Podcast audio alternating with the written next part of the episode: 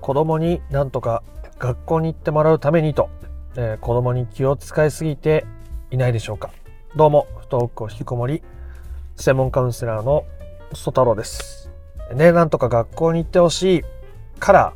あ子供の帰りを伺ったり子供の要求を飲みすぎたりなんとかと言って、えー、関わりすぎてしまうことがより依存的な環境を作ったり不登校引きこもりの状況を、まあ、本質的な解決からは遠ざけてしまうということが時に起こったりします。学校に行ってくれるなら〇〇をするとか、ね、時にお金を渡すとか、あ時に子供がそれによってお母さんもっと一緒にいてよとか言うとか、あそういう要求があって、まあ、それがあなたにとって何の無理もなく答えられるものであれば、まあ、それはそれで全然いいと思うんですけど、ね、それをこう振り回されるようにされてしまうということは、ある種の依存でしまいますし、結局、そこで依存的な環境を作って学校に行ってもらったとしても、娘さん、息子さんは、その後の人間関係においても、そういう依存的な関わりのパターンを持ったまま大きくなっていくわけですね。すると、その後の人間関係、えー、職場での人間関係とか、親子関係も含めて、そういうパターンを持ったまま生きていくから、状況を難しくしてしまったり苦しみを増やしてしまうことがあるわけですね。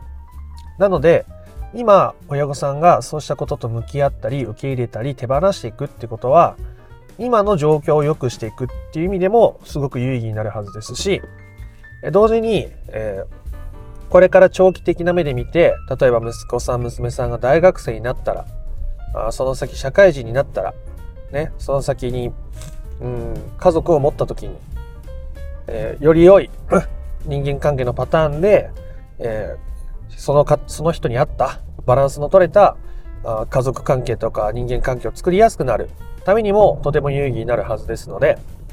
不登校引きこもりを本質的に解決していきたいぞという人は最後まで聞いてみてください。で、えー、具体的な例を出していった方がイメージがしやすいと思います。例えば子供が学校に行ったり行かなかったりする。ね。でももう、そろそろ行かないと、まあ、高校留年するとかね。っていう状況だったとしますね。で、そういう状況で、ね、このままだと留年しそうだと。なんとか、あ留年したり退学したりする以外の選択、まあそれは今の高校通い続けるとか、あそういうところにしがみついてほしいと。親として願う気持ちがある。せっかく入った高校だし絶対出てた方が将来役に立つしという気持ちでいると。でその先にお子さんからあ何かしらいろいろな要求が出てくる。じゃあ学校に行くからこれこれ買ってとか学校に行くからお母さんこれこれしてとかあそういう要求が増えてくる。まあ最初は小さな要求なのかもしれないですけどだんだんその要求に応えること自体がまあ、自分を消耗させたり苦しくなってしまったりしてでもやっぱり学校に辞め学校行かなくなったり辞めちゃったらどうしようっていう気持ちもあるからそれに従ってしまうと、まあ、どんどんドツボにはまっていってしまうわけですね。え僕は親として学校に行ってほしいっていう気持ちを否定したいわけでもなければ、うん、そうやって親を振り回す子供が悪いっていうつもりも全然ないです。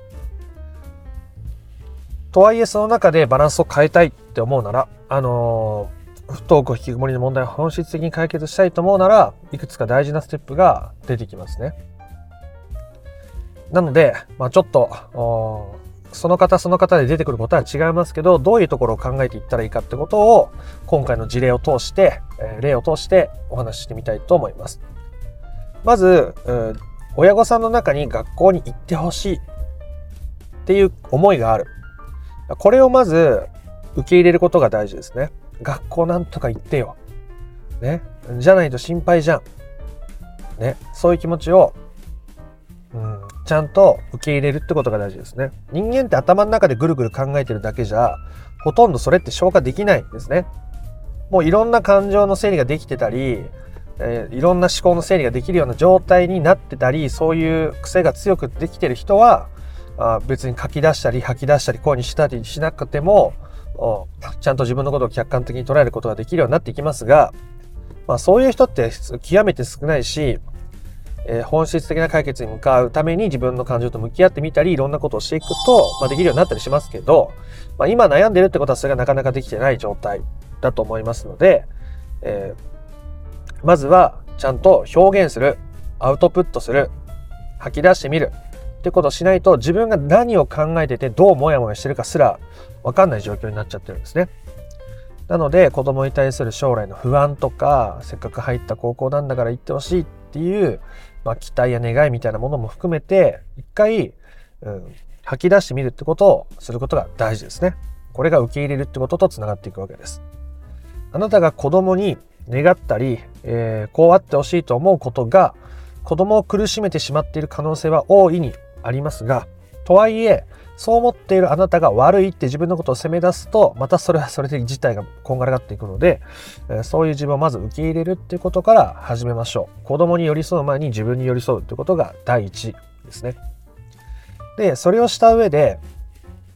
えーまあ、それをしていくとどうどういうことが起こるかっていうとなんで学校に行ってほしいって自分は思ってるんだろうってことがより明確になっていくわけですね。なんで学校に行ってほしいんだろう。でそのさっき出た将来の不安とせっかく入った高校だしっていうさっき話が出ましたけどこの割合も人によって違うわけですよね。もうせっかく受験頑張って入った高校なのにっていう気持ちがめちゃめちゃ強い人もいればその将来どうすんのっていう不安が大きい人もいるわけですよ。こうバランスとか量は人それぞれですから自分が特にどういう感情について、えー、そういう学校を辞めるとか行かないってことに対して抵抗を覚えてるのかっていうことをより見つめられるようになっていきます。ちゃんと吐き出せたらの話ですけどね。頭の中でぐるぐるぐる考えててもなかなか整理できませんからね。で、それをした上で、えー、そのお子さんが学校に行くか行かないかとか、それは誰にとっての問題なのかってことを考えてみるというステップですね。学校に行かないことは一体誰にとっての問題なのか。ね、だって学校行かなかったら、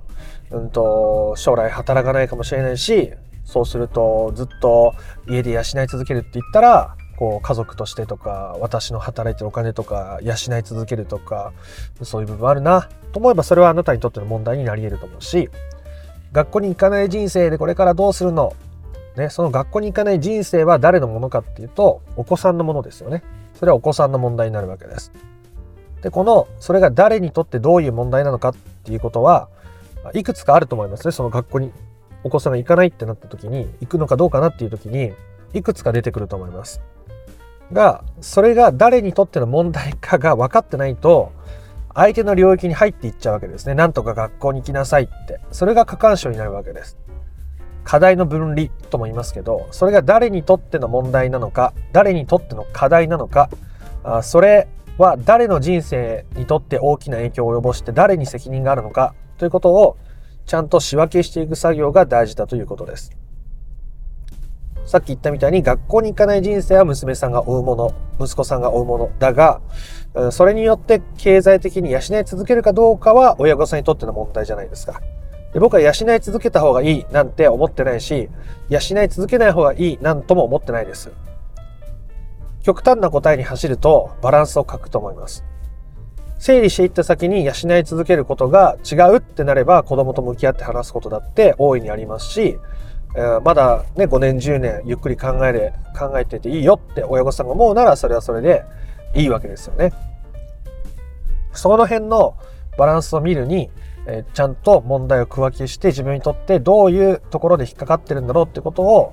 ちゃんと見つめてあげることが自分にとって大切ですね。自分が何に不安を感じていて、何が怖くて、何が嫌で、どう感じているのかってことを、あなたがあなたのことを理解せずに、その問題を手放したり解消したりすることは極めて難しいからですね。なので、えそれをちゃんと誰の問題か区分けをするということです。で、その次のステップとしては、自分の問題にだけ取り組むということですね。自分の問題にだけ取り組むということです。相手の問題に入っていくと、過干渉や先回りになってしまいますね。子供が考えて行動して、時に失敗する機会を奪ってしまうことによって、子供は自分で考えて行動してこうなるんだ。あ、こういうこともあるんだな。ということを学ぶわけですが、それをする機会を奪ってしまうので、子供はより自分で生きていく、自分の価値観を信じるということをしにしにくくなっていってしまいますから、自分の問題に取り組むということがとても大事なわけですね。自分の問題に取り組むってどういうこっちゃ？っていうことを少し触れたいと思いますけど、じゃあ仮に、あじゃあずっと養い続けるのかな？って考えるじゃないですか。で考えた時に、まあ、どうかな？今の息子娘とのこの会話の状態からして、うん、まああと5年ぐらいは家にいてもいいかな。うん、そこまでだったら家庭の家計も不安もないかな。まあ、ただ5年経ったら私ももっともっと好きなことをやっていきたいし、今からでも好きなことをやっていきたいけども、まあ、ずっと何十年養い続けるっていうのはちょっと難しいと。でそれを今伝えれそうかな？と思ったらお子さんに話してみるのもいいと思います。えー、我が家、まあ旦那さんと相談してからでもいいですけどね。旦那さんと相談してからいいですかね。私としては、まああと5年ぐらい別に特にあなたに何か言うこともないし、あの、家にね、いて、まあ食事も今ぐらいのペースだったら出していけると思うと。ただ5年経った時に、うんと、お母さんもまだこれからいろんなややっていきたいこといっぱいあるし、えー、それ以上あなたにできることが続けられるかわからないと。だから今あなたが今すぐ動いてねとかどうかしてねって思ってるわけじゃないけど5年って経った時に今ほどお父さんとお母さんはあなたにこう手厚くいろんなことをしてあげるってことが多分できなくなっていくと思うと思えばそれを正直に伝えることですね。でそうやってやっていくと子供はあじゃあ自分は自分のことをやろうってなっていくわけですね。あなたがあなたのことに取り組んだから子供も子供のことに取り組めるようになっていくわけですね。問題の仕分けをして自分にとっての問題に取り組めるからですね。こういうステップがとっても大切になっていきます。こういうステップを踏んでいくと子供が親に依存するってことが難しくなっていくわけですね。親は親の人生を生きていて子供が親の人生を奪おうとしても親がそれに対して毅然とした態度で関わってくるという中で子供は親を依存の対象としてできなくなっていくわけです。そのエネルギーは子供は自分の人生に注いでいくことになるでしょう。でその時にあなたが自分を満たした状態でいるということは子供にとって結果的に大きな力になることが多いですし、えー、より良い信頼関係とか人間関係に発展していくことが往々にしてよく頻繁に起こることなので、えそこのところを考えていくってことが大事ですね。経済的に例えば5年ってさっき例出しましたけどそれが3年っていう家もあれば1年っていう家もあるかもしれないしそれは家庭の状態とかその時の親御さんの感じ方とかによって変わることなので結局確一的な答えを求めようとしてもちぐはぐになって子供に見透かされて失敗してしまいやすいので、えー、こういうステップを踏んでいきましょうということでめちゃめちゃ短くまとめて終わりに向かいたいと思います。子供のこと学校に行ってほしいと思っていろんなことを考えたり不安になる気持ちもわかります。まずはそれを吐き出すところから始めましょう。で子供と依存的な関係を作っていても結局子供がそれによってまたその先の人間関係でつまずきやすい関係になってしまいますし苦しくなってしまう可能性もあると思うので今もあなたがもうすでにそうかもしれませんがなので、えまずあなたが、え自分の感情をちゃんと認めてあげる学校行ってよとかいいんですよ全然思ってもそれを子供に押し付け続けることがお互いにとってネガティブな状態を生みやすいですが、そうやってあなたが感じることを罰することが、また自体を難しくしてしまうことがあるので、そういう自分も受け入れるということですね。で、その次に、えー、それが誰にとってのどういう問題なのかっていうことを仕分けしていくと。経済的な援助だったら自分たちのところかな。あ学校に行く行かないって言って、どういう人生になるかそれは子供の責任かな。子供の人生かな？子供の課題かな？というところで分けていくということが大事ですね。そしてその先に、えー、親御さんは子供の問題に取り組むんじゃなくて、それは先回り過干渉になってしまうものなので、自分の問題に取り組むということをしていきましょう。そうすることによって親御さんは自分の人生をより生きやすくなるし、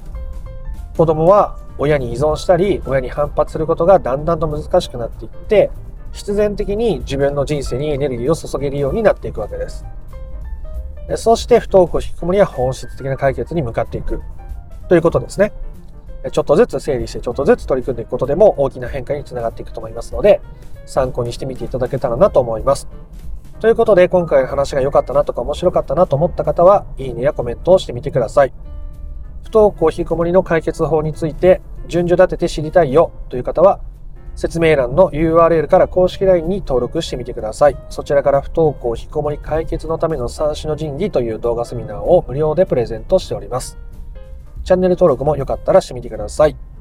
では、あなたの不登校引きこもりの問題が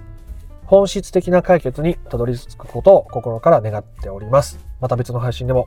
お会いしましょう。ありがとうございました。ソ太郎でした。